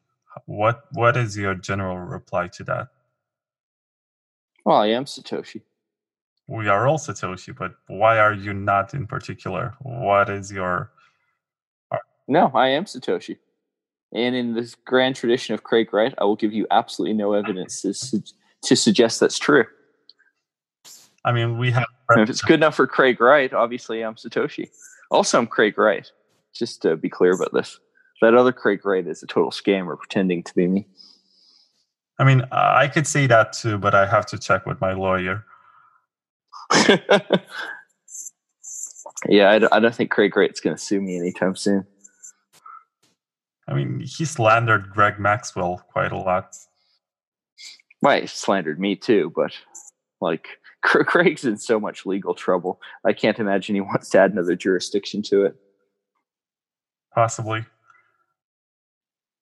But seriously, though, you have quite some points of contention and some ideas that are very anti Bitcoin, like inflation. But if you're Satoshi, that would be the perfect cover up, right? Well, why do you think they're anti-Bitcoin? Uh, I think Bitcoin needs inflation. Thus, my idea of inflation is pro-Bitcoin. Uh, I think that's something we have in common, economist fathers. I also tried to explain Bitcoin to my father and was like, what's the point of having a fixed supply? I mean, he un- No, no, no. um, uh, With my dad, it was totally different. It was more, oh, well, obviously this is going to be valuable. Like it, he he didn't need much convincing. You know, the the digital gold argument's a very simple one. Of course, keep in mind, gold is inflationary. of course, you find new sources all the time. Yeah. And gold has the problem that the, the supply isn't bounded. Like, like, you know, as an example, if you took all the gold on the earth and transported it to the surface, it would cover the entire planet in a layer, uh, if I remember correctly, about a meter and a half thick. You know, there is a lot of gold out there, far more than we have access to right now. And we don't know how much gold technology will you know be able to mine in the future you know maybe we'll find a gold asteroid some somewhere or something like gold does not have a strictly limited supply I agree with that. And it's going to be interesting to see how our civilization ends up perceiving money in the end, because in the last 40 plus years, 50, it's been that long since 71, almost 50, 49. Yep. We have had a different model, which is based on consumption and excess, and a lot of development around the world has happened because of this just because they had the power to print more money and give it to develop. well uh, though I, I wouldn't i wouldn't like talk about that in terms of consumption and excess the way i'd go talk about it is very simple. You are taxed on savings and you are forced to invest. It's not the same thing as consumption Yeah, that's a fair point. Even though, you know, uh, actually, you don't know, but in my country, more than 50% of the GDP is generated by internal consumption. So if people start saving at some point and they say, I don't need to buy the latest iPhone, I don't need to buy that, why don't I just save the money? The whole system is going to collapse under its own weight. No. No, I, I would say no. And the reason why I'd say no is it's quite possible to go put that money into investing. You know, it's not it's not so simple to say that we have to have consumption. Uh, like the like the standard, you know, economic arguments about this are actually about investment. You know, you, you want to go tax un, you know unproductive savings, and then stick them off into investing where they go do something productive and push society forward. I think the bigger issue is just we've pushed uh, interest rates so incredibly low that they might as well be zero, and all this stuff kind of gets out of whack. Yeah, and the, like the other aspect of that is, um, you know, inflation is incredibly regressive in that it doesn't affect the rich because the rich can go park their money in investments that aren't affected by inflation at all. Inflation is much more about the poor. I never really thought about it. In these terms, like inflation is about the poor. But it does make sense. I mean, it's kind of a system which preserves the class system and the establishment. Well, again, I, I, I don't, I don't, I wouldn't talk about in terms of preserving the class establishment or any of that. Like a lot of that's just, it's kind of inherent.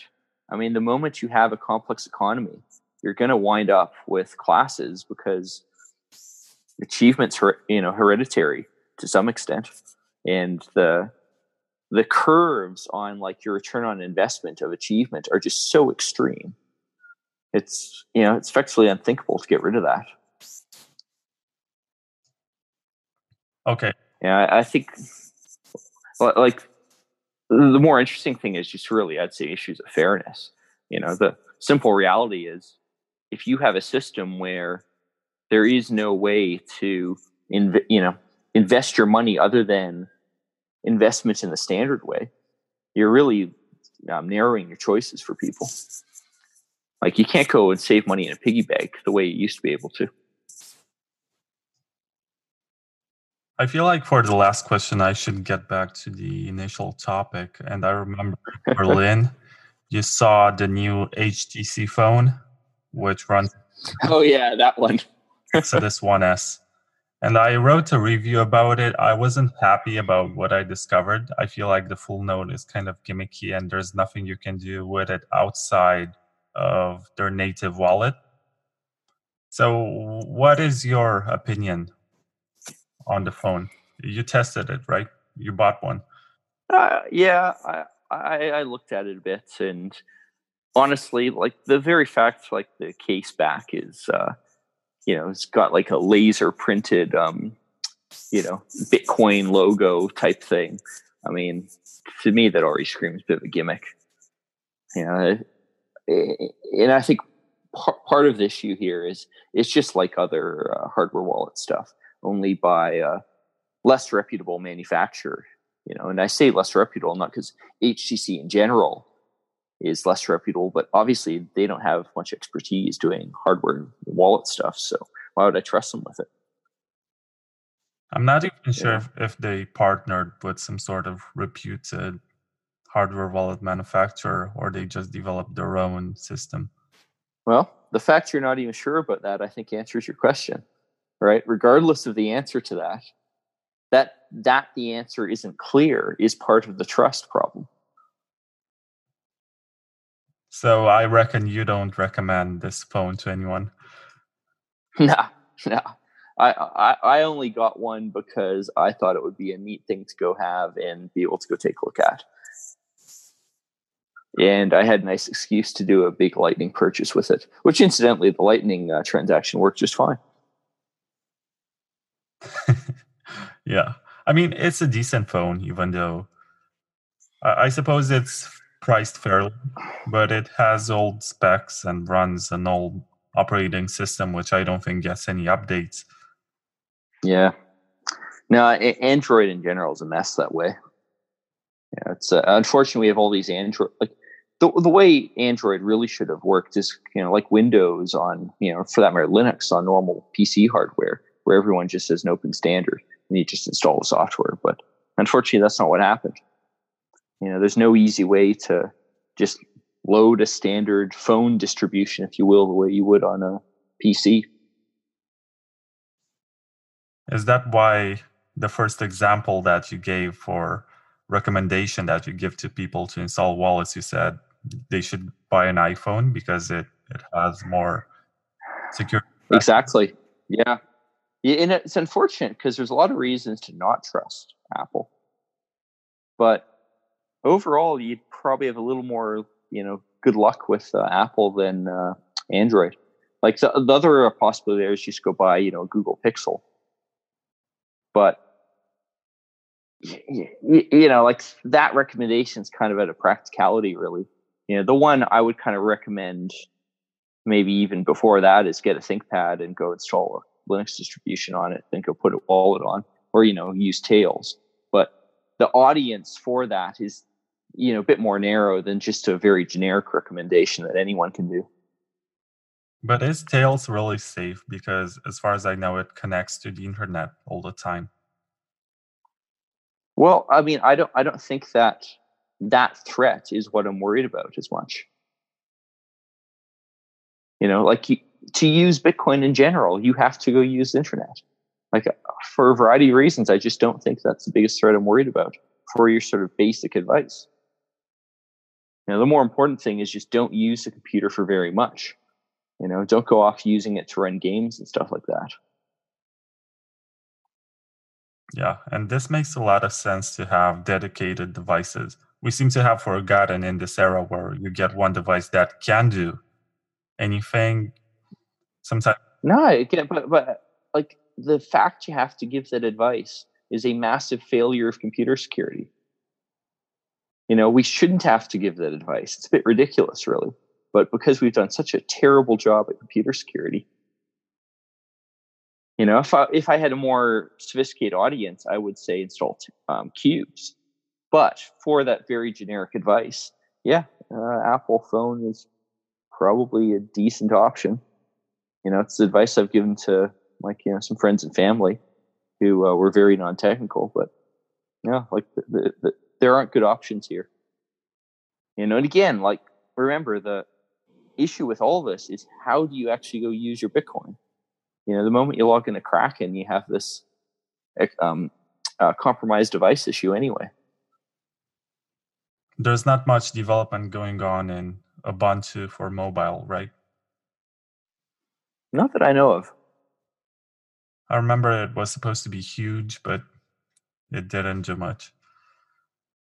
Well, you know, mobile is a very tough thing to develop for because so much effort needs to be put onto uh, good UI design. It is it is tough to write, you know, to make good, um, you know, good touchscreen interfaces. And companies like Google and Apple put a ton of research into it and a ton of money. You know, it's much easier to write a command line application. It's also interesting that in this space where the buzzword for such a long time has been let's decentralize, even though it doesn't make sense most of the times. But we recommend companies that have a good record for security, like Apple, and also have a more ethical collection of private data. But don't think that's saying that centralization is good. That's just saying that overall the you know the choices we have are so terrible that that still winds up being the best for you know some class of users. All right? Like my, my more sophisticated advice for more technical people is very decentralized.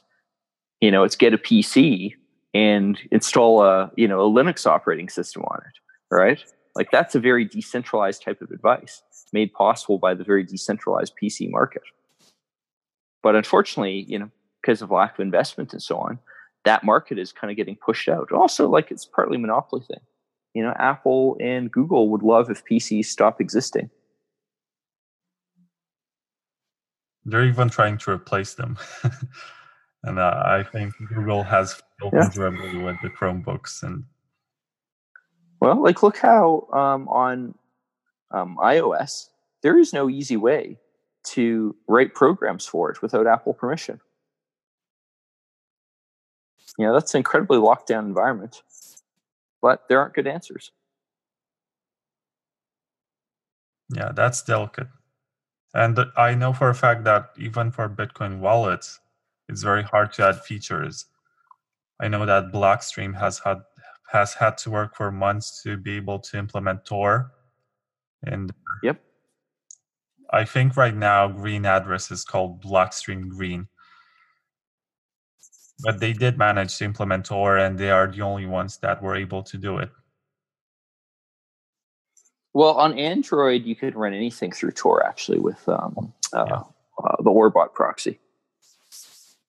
But Uh, you know, again, like this kind of comes down to like choices in your operating systems. You know, it's so easy for Google to go shut this down. And if I remember correctly, like Apple doesn't let you, you know, doesn't make it possible to write Orbot at all which is ridiculous. But you know, what can you do about it? Like these devices are just slow, so locked down these days. You know, there's no, there aren't good alternatives to this. You know, it's unfortunately the type of thing where government regulation is probably one of your few options. You know, and ultimately, like this is an antitrust issue. Okay, uh, one last question, and I wouldn't make this so long, or I wouldn't have made this so long if I enjoy it because I feel like I have learned a lot, and this was maybe selfish, but there's a lot of discussion in regards to the difference between VPN and Tor. And sometimes people recommend that you should use both at the same time. What is your take? Depends on your threat model, but certainly using both can be uh, the more secure option. You know, like Tor has a different Tor is a different type of uh, threat model than VPNs. It also depends a lot on like what VPN you use, right? You know, like I personally use a Mullvad because I've personally met the people behind Mullvad and I've talked to them about their philosophy and you know their business model, and it's reasonably convincing to me that they, their business model probably is just being a VPN and selling privacy, right? Whereas like a lot of other VPNs, probably their real business model is, especially you know anyone that's free as an example, their real business model is very likely to be selling uh, logs. You know, Tor has this issue, although its architecture is different, because Tor, of course, is run by a nonprofit. You know, run like ultimately in large part funded by the U.S. government, and at least if your threat isn't the U.S. government, for a lot of reasons, Tor is probably pretty trustworthy. And even if your threat is the US government, Tor seems to work pretty well. Yeah, I've actually heard about embassies running Tor, which is interesting. Yeah. Well, like, like remember, the U.S. government needs Tor to exist for a variety of reasons. Um, part of it's regime change, part of it's for their own internal people to use it, and for all these reasons, having Tor actually work and actually get used by a ton of people helps them out. So it's really no surprise that you know you get that funding source you know and it's not exactly a hidden thing i mean they're quite open about it and it's been true for ages but i, I think the, the bigger one is more just the vpn uh, market where it's pretty clear that a lot of vpn services are really sketchy you know, it's just it's just the nature of the thing like you can undercut your competitors on price by making money selling logs do you think that we should be running Tor exit nodes just like we run Bitcoin nodes? Well, in theory, yes, but uh, have fun doing that. like the the unfortunate thing is, depending on your jurisdiction, like you can get in a lot of trouble for running a Tor exit node.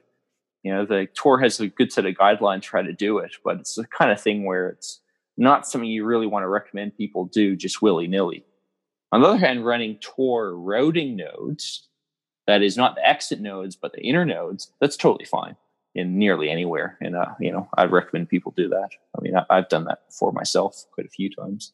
So, plus, you don't need exit nodes to use Tor. Like Tor's Bitcoin support, as, as an example, doesn't need exit nodes to work. So, having more bandwidth on the Tor network um, for inner routing nodes helps everyone. Okay, that's good to know, really. Oh, thank you. So, thank you for doing this interview. I know you don't do a lot of podcasts. I know it's pretty difficult to get you, and I'm happy, fortunate to have you for these two hours. Well, it's it's easy to try. Just send me an email. Whether or not I respond, well, we'll see. yeah, and I suppose I will be seeing you in Romania, hopefully this year. Yeah, yeah. No, I I, hope to go back to um, uh, the Transylvania conference. It's it was a lot of fun last year. Yeah. So thank you very much, Peter. Do you have any closing words or anything that you want to promote? No, just uh, thank you. Okay, I'll send you this when it's over when I finish editing. All right, thanks. Let's hear a few words from the show's sponsors.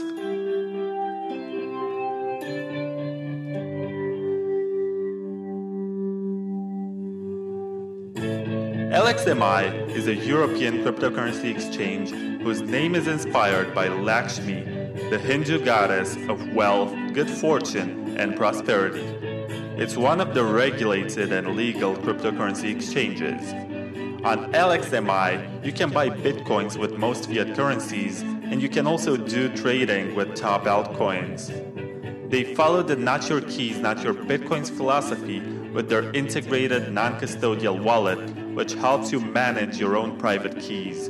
So, if you're into trading, then you don't have to worry about having your crypto frozen by whatever political decisions, since you're empowered to hold and move your coins whenever you wish. It's great to have new players like LXMI that respect your financial sovereignty.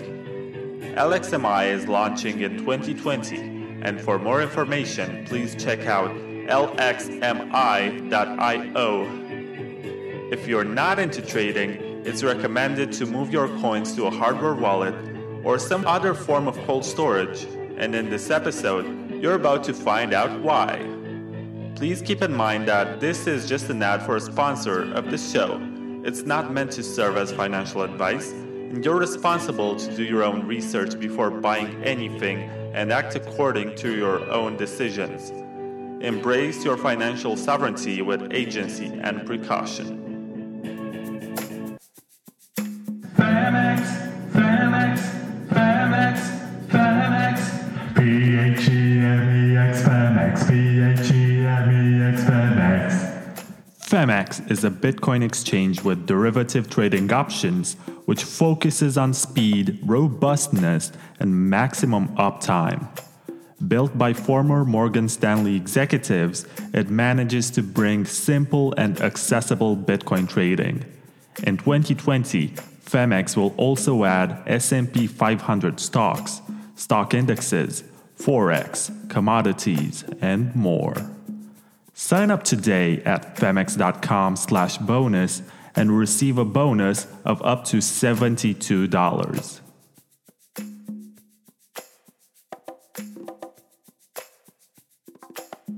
Please keep in mind that this is just an ad for a sponsor of the show.